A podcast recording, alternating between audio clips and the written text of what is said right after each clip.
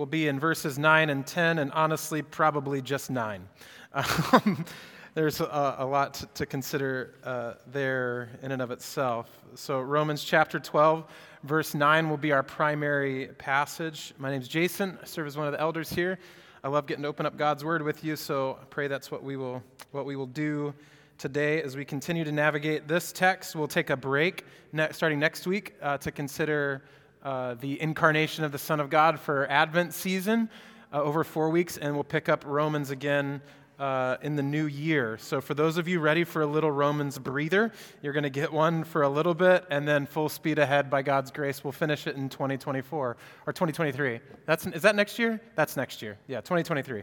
Um, the, the text says, Let love be genuine, abhor what is evil, hold fast to what is good. Love one another with brotherly affection, outdo one another in showing honor. A few people, I think, would argue that love is really, really important and that love is really critical to what it means to be a human being. Love, I think, is widely regarded as our central moral ethic, which I think essentially means that no matter what your faith, your background, or your lack of faith or lack of religion, whether you're a kite, I think that's something we are all generally, within our particular culture and time and place in history, pretty well attuned to. But real love uh, never comes easy. Have you ever noticed this? That something always seems to get in the way of the simplicity or the beauty of love. Otherwise, the world be often a more loving place. Because isn't it interesting? We all agree on love, but we often fail to love. Think about that. We all agree on love, but we often fail at love. No matter your background, your religion, your creed, your faith, whether or not you know and follow Jesus, we agree on love, but we often fail to love. Why? Well, I think there's a few things underneath this discord. When we talk about love, we're not always talking about the same thing, are we? I think in general, we kind of maybe are in the same stadium, if you will, but we're all in very different seats or places or have different perspectives of what that is. We define love differently and we love differently. Not only so, but in our language of our text today, love is not always genuine. Love is not always consistent. Often, our loves, regardless of how we define them, even when you push them a little bit or, or peel back the layers of motivation or understanding, they're actually pretty self serving. We often lack courage or honesty when we love. We, we lack a healthy view of love because we've not been loved well by those who were supposed to love us best. Perhaps more than anything else, I think that we fail to love, especially in the way that Jesus describes love, is because we're afraid. We're fearful. The English uh, writer C.S. Lewis said, To love at all is to be vulnerable. Love anything in your heart will be wrung and possibly broken. He continues, If you want to make sure of play around hobbies and little luxuries, avoid all entanglement. Lock it up safe in a casket or coffin of selfishness. But in that casket, safe, dark, motionless, airless, it will change. He says it will not be broken, it will become unbreakable, impenetrable, irredeemable. He says to love is to be vulnerable. What Lewis is saying, I think, is that love is really costly, and I think we all instinctively know this and feel this. And that cost exposes then a fear, and that's what I'd like to talk about today. I want to talk about that cost. I want to talk about that fear. I want to talk about that strange relation, that kind of affection. You see, I think we all agree on love, but fail to love because it's really costly, especially the brand of love that Jesus prescribes through the Apostle Paul in our text today. Paul tells us this. Hear it again Romans chapter 12, verse 9 and 10. Let love be genuine, abhor what is evil, hold fast to what is good, love one another with brotherly affection, outdo one another in showing honor. Taking our cue from this passage, particularly verse 9, which centers us on love and really becomes a guiding light for the rest of chapter 12, here's how we'll organize our time love without hypocrisy, love with truth, and love in the flesh. So, love without hypocrisy, love with truth, and love in the flesh. Let's pray. Heavenly Father, left to ourselves, we're really unclear about what love is. Um, and certainly, regardless of how we understand it, we're unable to carry it out. And so I pray for myself, I pray for my friends that through your word, would you give us a right view of love? Help us to see it as you have designed it, as, as you inhabit it, because the scriptures tell us that God is love. And so I pray, Father, that as that word takes on flesh and definition, would you, would you help us to not grow defensive over perhaps uh, a definition that's comfortable for us, over a, a, lifestyle of love or a lack thereof that feels, uh, stern, brothers, less costly? Would you even expose the fears that show up in my sister and brother's hearts and in my own heart, Father? And as you clarify what love is, would you embolden us as a people to actually love each other, to actually love our neighbors, to ultimately love you? We ask for your help because this is beyond our ability. We have not just been saved by grace, but to obey the words of Jesus, we need grace. And so empower us, fill us with your spirit, help us to be responsive for, to your word for your glory and our good, we ask in Jesus. Talking a lot about uh, how we are a body of Christ, or we are the body of Christ. And in particular, what that means is that you and I have all been given different gifts, and that sort of like Captain Planet, when our powers combine, right, we're able to experience and demonstrate something else. If you don't know what Captain Planet is, like you're wrong. Um, you're not a good millennial, I guess. We grew up on that stuff. Anyway, it's what when we're together, we're actually meant to become and be something that we can't be on our own. And very specifically, that, that we realize that individually we have these different gifts that we contribute to the body of Christ and together to the world, to the watching world. This is why the scriptures call us as a people the body of Christ. We don't have the same callings, the same abilities, but we have all been blessed to bless others. You have not been blessed just to enrich your life, but to be an enriching force and power in the lives of your brothers and sisters, and, and especially in the world as Jesus brings his kingdom to bear here and now but not only so, what Paul will continue to tell us is that it's come from the same grace and for the same purpose to use all of these different gifts to bless each other. That's what verses 6 through 8 have been about. And now, when we get to verse 9, Paul shifts from these unique or different roles that you may or may not have, that your brother or sister may or may not have, that we together get to emulate and demonstrate something more holistic about who Jesus is.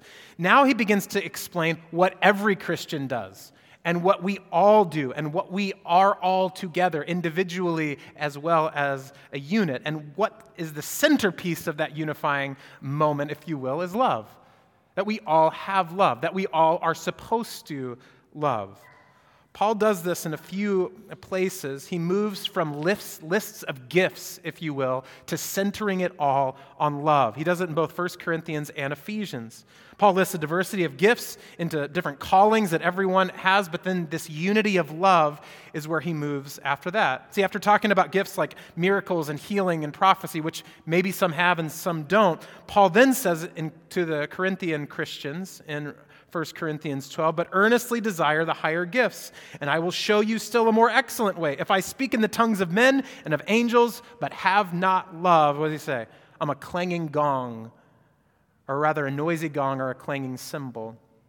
Love is a central and unifying power of any ability, which means that if we haven't loved in our serving, then the virtue of that service has been stripped away. Experience this, haven't we?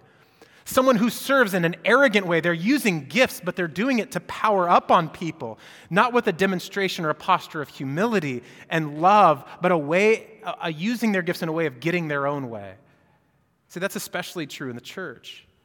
Our gifts, these various and different things, are meant to foster unity and affection, not competition and jealousy. See, I know that love is ruling my life if I see your gift and I get excited about it, not jealous for it. Or I go, wow, you do something in such a beautiful way, that tells me something about Jesus. That, that reminds me of his grace and his power, not, man, I wish I could do that, right?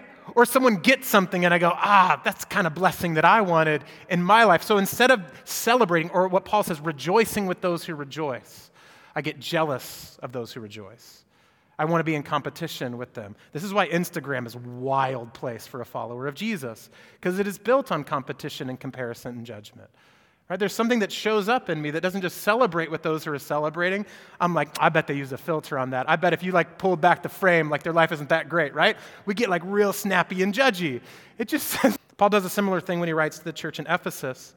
After telling them, uh, telling them that some have been gifted to be prophets and evangelists and teachers and shepherds, he says this in Ephesians 4:15. Rather, speaking the truth in love, we are to grow up in every way into him who is the head, into Christ See, of all the true things that you and I might say, it, in our various gifts, in our various ways, everything that we're supposed to say, or everything that God would have us say, is meant to be anchored in love and to spring from love. In other words, discipleship is not catching someone in sin and going, ah, I gotcha. Now I can tell you the truth. No, loving somebody and, and discipleship is about seeing someone in sin and drawing close to them, grieving with them, and pointing them to Christ to drawing near to them the way that God in Christ has drawn near to us. This is how maturity shows up it's through love. Love is the thing that makes us more like Jesus. So, so Paul is telling us something really powerful here is that love grows people more than gifts. Love grows people more than gifts. Think about it. You might remember a preacher's one liner for a minute, and it might even help you understand God a little bit better. But when someone loves you well, it reorients your life. Something that's just a tweetable moment, right? Something that's just a nice moment in time is great. It's helpful. It certainly can shape our intellect. But love grows people more than gifts always. See, in the local church, love then is the centerpiece or the power of all of our service. We are constantly then checking our motivations, right? Not because we're fearful we might do something wrong, but because that's the place through which we use our gifts. We use our gifts through our love for one another. See, if someone heals or preaches or financially supports but doesn't love you, their gift is of little consequence in the spiritual realm. This is what Paul is getting at, not only here in Romans, but in Ephesians and 1 Corinthians and well, as well. You might have a good story to tell. You might have a big budget, big building, but without love, nothing matters in God's economy. Nothing. Here's how Paul explains it. Look again at the very beginning of Romans 12, verse 9. It says, Let love be genuine. Let it be genuine. The word for love here is the word agape. It's one of many common words used in the Greek language that are translated into the single word that we use in English love. There's eros and philia and storge and, and and, and, and. All of these explain different forms and shapes of love, but agape is different.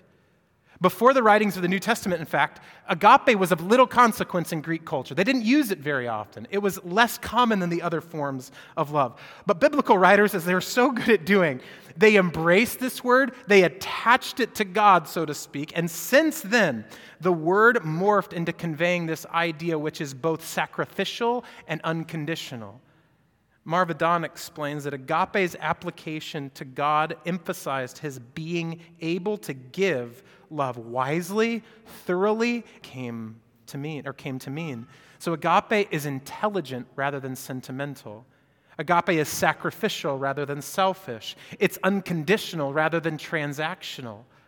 All of this meaning then is contained within Paul's phrase, let love be genuine. He says, let agape be genuine, or really, because there's no verb in this phrase, and love comes with a direct article. He's literally saying, the love unhypocritical.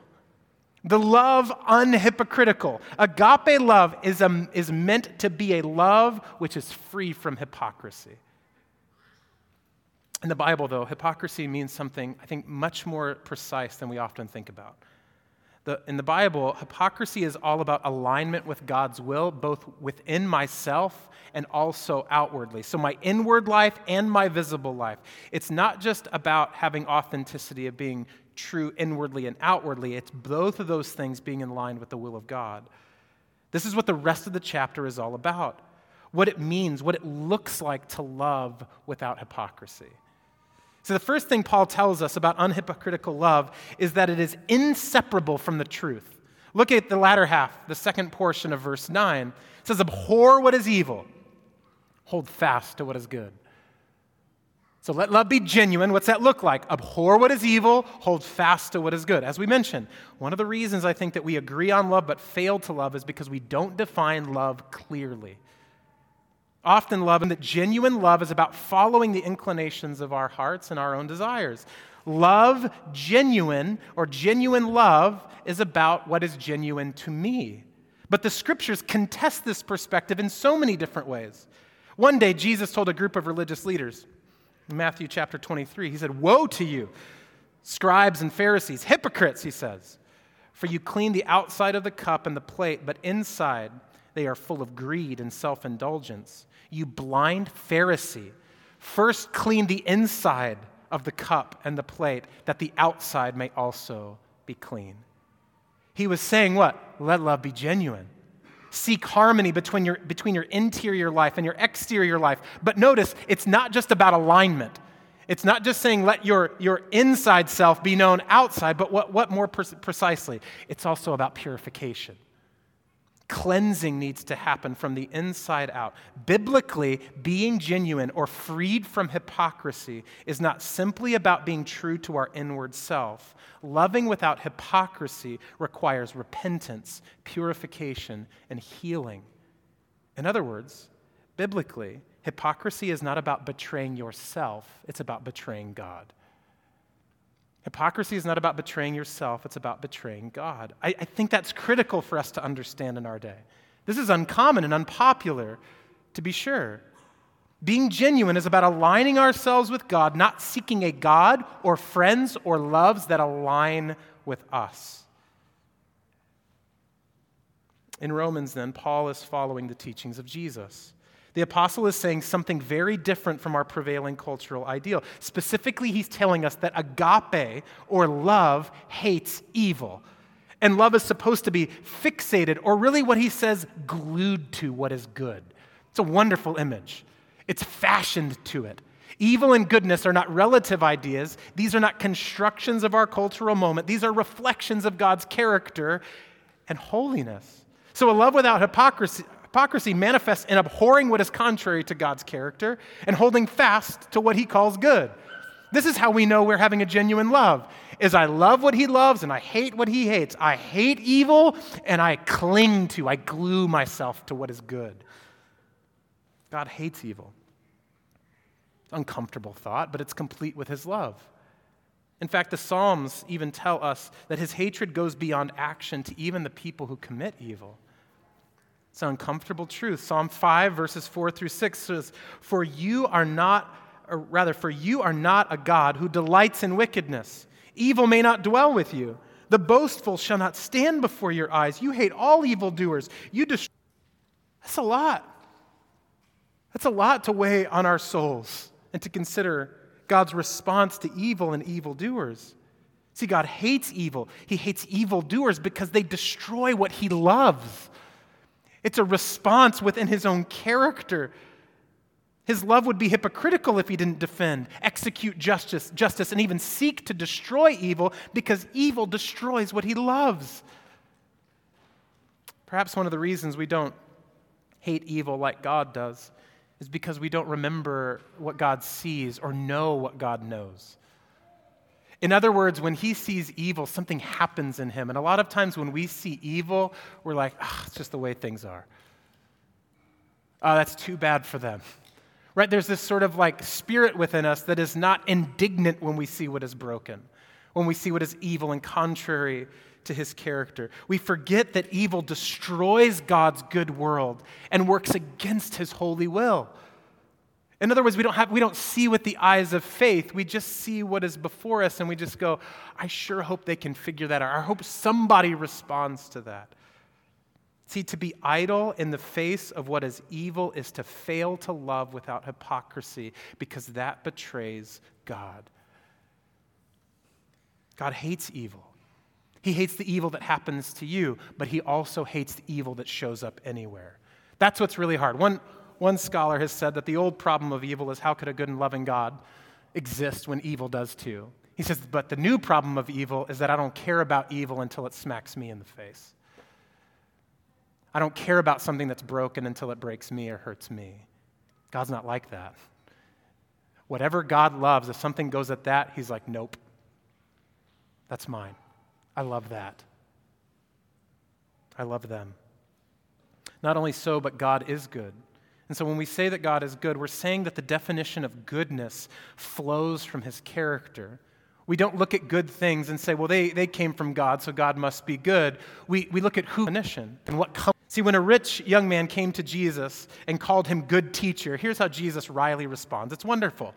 He says, Why do you call me good? No one is good except who? God alone. Theologically speaking, goodness is one of God's moral attributes. It's, he is the highest good of all that is good. It reflects his quality, his, his character. Theologian Leo Berkhof says that God is the fountain of all good. If something is good, it came from him. It reflects his character, reflects his quality. When we hold fast to what is good, then what are we doing? We're clinging to God, we're gluing ourselves to him. We are clinging to anything and everything that reflects His quality, His character. If we want to know if something is good, we must consider it alongside God Himself and say, Is that like God? Is that who He is? Is that from Him? Now I'm going to cling to it. And if it's not, I won't. Cling to what is good. To love without hypocrisy is to do the good, to cherish the good, to protect the good, to surrender to the good and allow ourselves to be glued to whatever reflects his image. Loving without hypocrisy means loving with truth, with truth and an understanding of evil and of good. It, it means hating what is evil, it means clinging to what is good. Another reason we uh, agree, rather, with love, but we fail to love, is because we don't define evil and good. So we don't define love but then we also don't define evil and good the way that we should. In fact, more to the point, we don't define them at all. It's not only that we don't define them rightly, we try to avoid defining evil and good in general. We presume good. We often ignore evil until it destroys something that we love, namely ourselves. Love then has become a sort of live and let live edict Certainly, there is this natural impulse I think that we all have to care for the marginalized or oppressed or suffering, something which is perfectly in line with the heart of God. But have you ever noticed, even within our political cycle, we on love war about, but we fail to love. So we agree that generally speaking, that's a good idea, but who should be loved and who should receive that and who should we treat this way? We agree on love, but we fail to love. See, without a clear understanding of truth and evil and good, perhaps unwittingly, that what begins to happen is that we cling to evil and we hate what's good. We do the opposite. In other words, I think in the name of love, we reject truth. Perhaps the most poignant way that this shows up in our cultural moment is through the mantra, love is love. It's something that I think we as a Christian community need to be very thoughtful about. Not, not either accepting it very quickly or rejecting it really quickly as something that's a product of the culture or something that is something completely in line with the heart of God. Because the heart behind that ideal, that love is love, is that every human being should be able to choose who they love and how they love. And at first blush, this sounds noble and it reflects the heart of God's generosity. But I think it ultimately fails to capture the God who hates evil and calls us to cling to what is good. Remember, being genuine is about aligning with our Creator. Some people live by this mantra. Other people shame people for living by this mantra, and neither of them are being very thoughtful about it. We're failing to love even when we're talking about love. See, both, I think, need to learn afresh to let love be genuine. Love is not love. Human love is not simply an irrefutable reason unto itself, according to the Bible. Love is really complex. And Paul is teaching us it must be genuine. It must be without hypocrisy. It must hate whatever God hates. It must embrace whatever God embraces. In other words, love is not a person of simply becoming and being who a set of desire. Love actually is a matter of self denial. It's the opposite of what we often presume. See, self denial is not a practice for some people. And this is, I think, the rejection of that mantra, love is love, is to say some people need to deny themselves. The scriptures say we all do. Arthur Rebecca McLaughlin explains that most Christians struggle at times with attractions that, if followed, would lead them into sin. See, following Jesus then is about denying yourself. Salvation and sanctification put to death things within myself, anything within me that is contrary to the will and way of Jesus. Specifically, then, as the nature of our conversation, Jesus redefines what love is. And he defines it really, really well in a way that is costly. It's costly to let someone else define love for us, isn't it? Especially in this day and age. I don't want to give that up. That's, that's for me. This is really a challenge. Allowing God to define evil and good is unpopular, and I think it takes a ton of courage. Which is the other reason why I think we agree with love but fail to love, because love is really costly. Jesus told his disciples in Luke 14 If anyone comes to me and does not hate his own father and mother and wife and children and brothers and sisters, yes, and even his own life, he cannot be my disciple.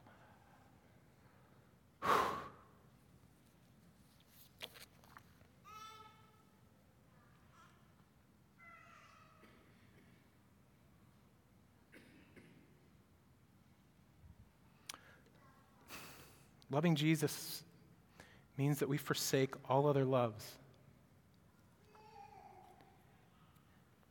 It doesn't necessarily mean that we abandon all relationships that are precious to us or all friendships that are com- complicated. Rather, it means that Jesus becomes our central affection through which all other affections fall into subjugation. It means that He is the centerpiece of my life. And in comparison, how central he is makes it look like I hate my wife, my beloved. It looks like I hate all of you in comparison to how much I love Jesus. This is what Jesus is telling us. That's costly. That's going to cause tension in our community, like in this community. The idea that some need to lay this burden, or, or rather shoulder this burden, and others don't, is a lie of a lack of contemplation, a lack of taking the word of Jesus, the lack of understanding what love is and what evil is and what good is. We are all meant to love Jesus as the centerpiece of our affections and deny ourselves, pick up our cross and follow him. And Jesus doesn't just say, that's a good idea that would be helpful. He says, if you don't do that, you're not my disciple. And Jesus has a ton of integrity when it comes to love. You know this? He doesn't just command us to love, He has a ton of integrity when it comes to love. Every Advent season, we celebrate that love has not merely been sent in the form of a letter, in a, written form, or just spoken over us. We celebrate that love came in the flesh.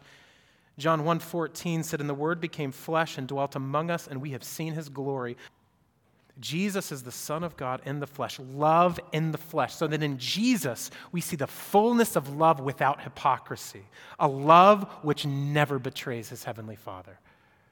In Jesus, we see the fullest expression of love with truth, a love that hates evil, a love that embraces all that is good. You see, out of love, Jesus abhors evil, so much so that not only did he never sin, but he nailed sin to the cross. That's how much he hates evil. He didn't just avoid it and say, This is just between me and my heavenly Father. He hated what sin was doing to you and what sin was doing to me, what sin was doing to the world, so he nails it to the cross. Colossians chapter 2. Paul told them, he said, And you who were dead in your trespasses and the uncircumcision of your flesh, God made alive together with him, having forgiven us all our trespasses by canceling the record of debt that stood against us with its legal demands. This he set aside how? By nailing it to the cross. This is why your sin doesn't own you, because Jesus put it on the cross and he drove a nail through it. This is why your addiction is not your story, because Jesus nailed it to the cross. This is why whatever brokenness you think is going to break you won't, because Jesus nailed it to the cross. He didn't just say, try not to do that tomorrow. He said, I've taken away its power by crucifying it. This is why when you abandon all other loves and take up the love of Jesus, something begins to happen to you because it's not being driven by fear. It's not being driven by evil or your own definition of love and good. It's being driven by Jesus who canceled your written debt on the cross. Evil deceives and it destroys what God loves, namely his people. And so, Christ, in Christ, God nailed evil to the cross. Not just our individual sins, but the power of sin. This means that one day sin will be no more. Can you even imagine this world that Jesus is making before our very eyes? Where the evil powers of Satan, sin, and death don't prevail, but Jesus does. That's what God does to evil.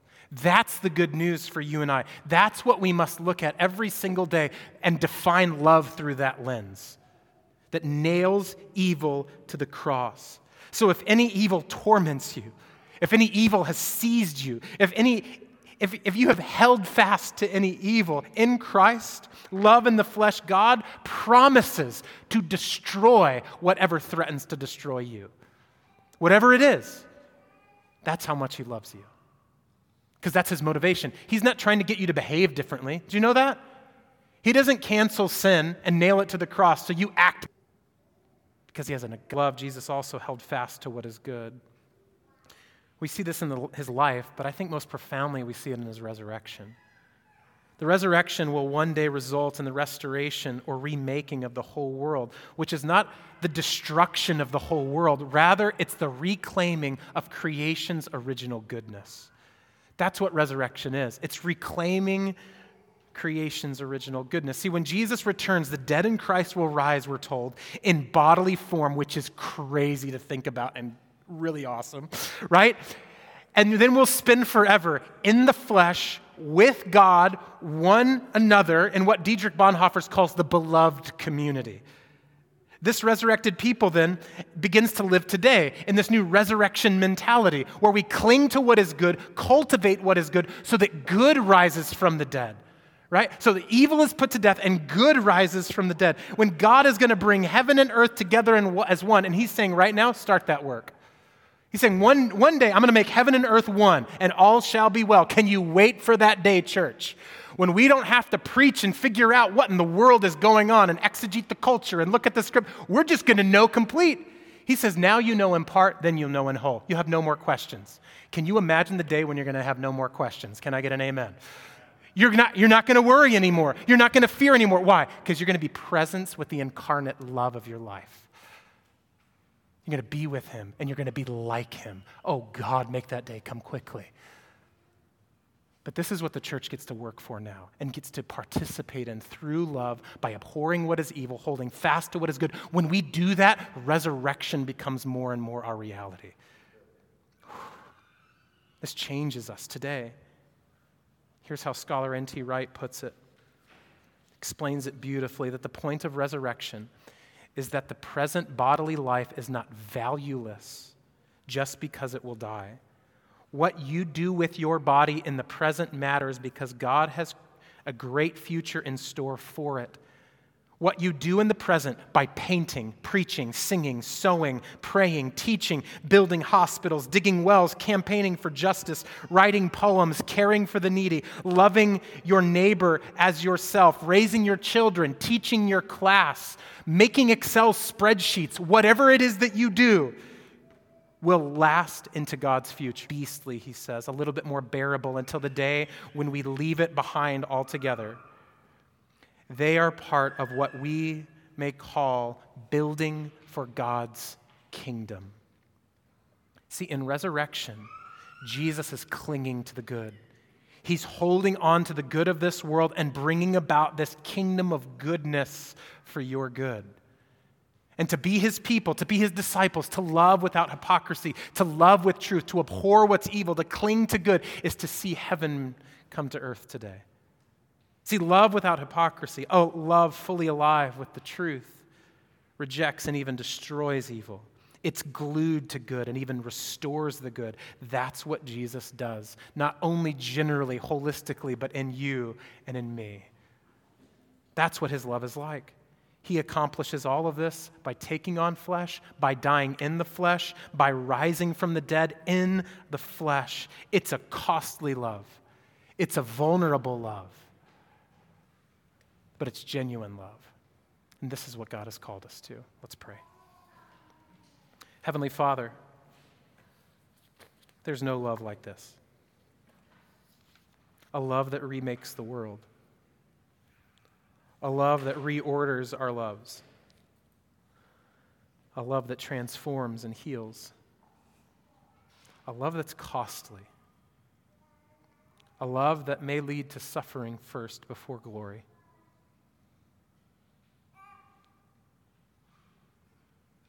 A love that will redefine what love means to us, will clarify what evil is will clarify what good is. And so, God, we ask that you would do that work in our inward life. And man, that as that happens, that your kingdom will come, your will will be done on earth as it is in heaven. And so we ask, Lord, that that day would make haste. But until it does, help us to live with faithfulness and fruitfulness and joy and love with one another, with our neighbors, with this world and with you for your glory, God. Our good, we ask, the good of this world. In Jesus' name, amen. Let's stand and sing.